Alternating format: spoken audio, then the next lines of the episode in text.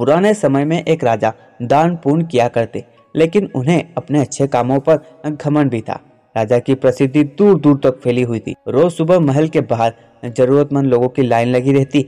एक दिन राजा के पास एक संत पहुँचे। राजा ने संत से कहा, गुरुदेव, आप जो चाहे मुझसे मांग सकते हैं। मैं आपकी सभी इच्छाएँ पूरी कर सकता हूँ।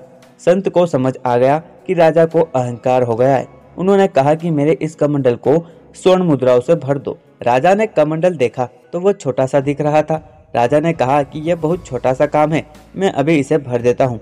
राजा ने अपने पास से मुद्राओं की थैली निकाली और कमंडल में डाल दी, लेकिन मुद्राएँ कमंडल में जाते ही गायब हो गई। राजा ने और मुद्राएँ मंगवाकर उस कमंडल में डाली तो वो भी गायब हो गई। यह देखकर राजा हैरान था।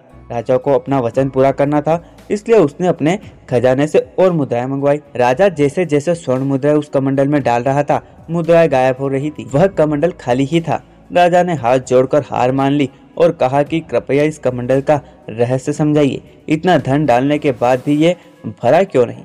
संत बोले कि, राजन, ये कमंडल मन का प्रतीक है। जिस तरह हमारा मन सुख सुविधा धन और ज्ञान से कभी भरता नहीं ठीक उसी तरह यह कमंडल भी कभी भर नहीं सकता। मन की इच्छाएँ कभी खत्म नहीं होती। शांति के लिए हमें हर हाल में संतुष्ट रहना चाहिए।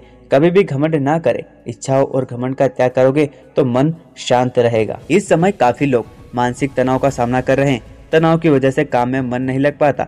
मन की शांति सुख सुविधा और धन से नहीं मिलती। इसके लिए इच्छाओं का त्याग करना पड़ता है। जब तक इच्छाएँ रहेंगी, मन अशांत ही रहेगा। दोस्तों ऐसी ही कहानियाँ रोज़ाना सुनने के लिए हमें फॉलो करना बिल्कुल ना भूलें।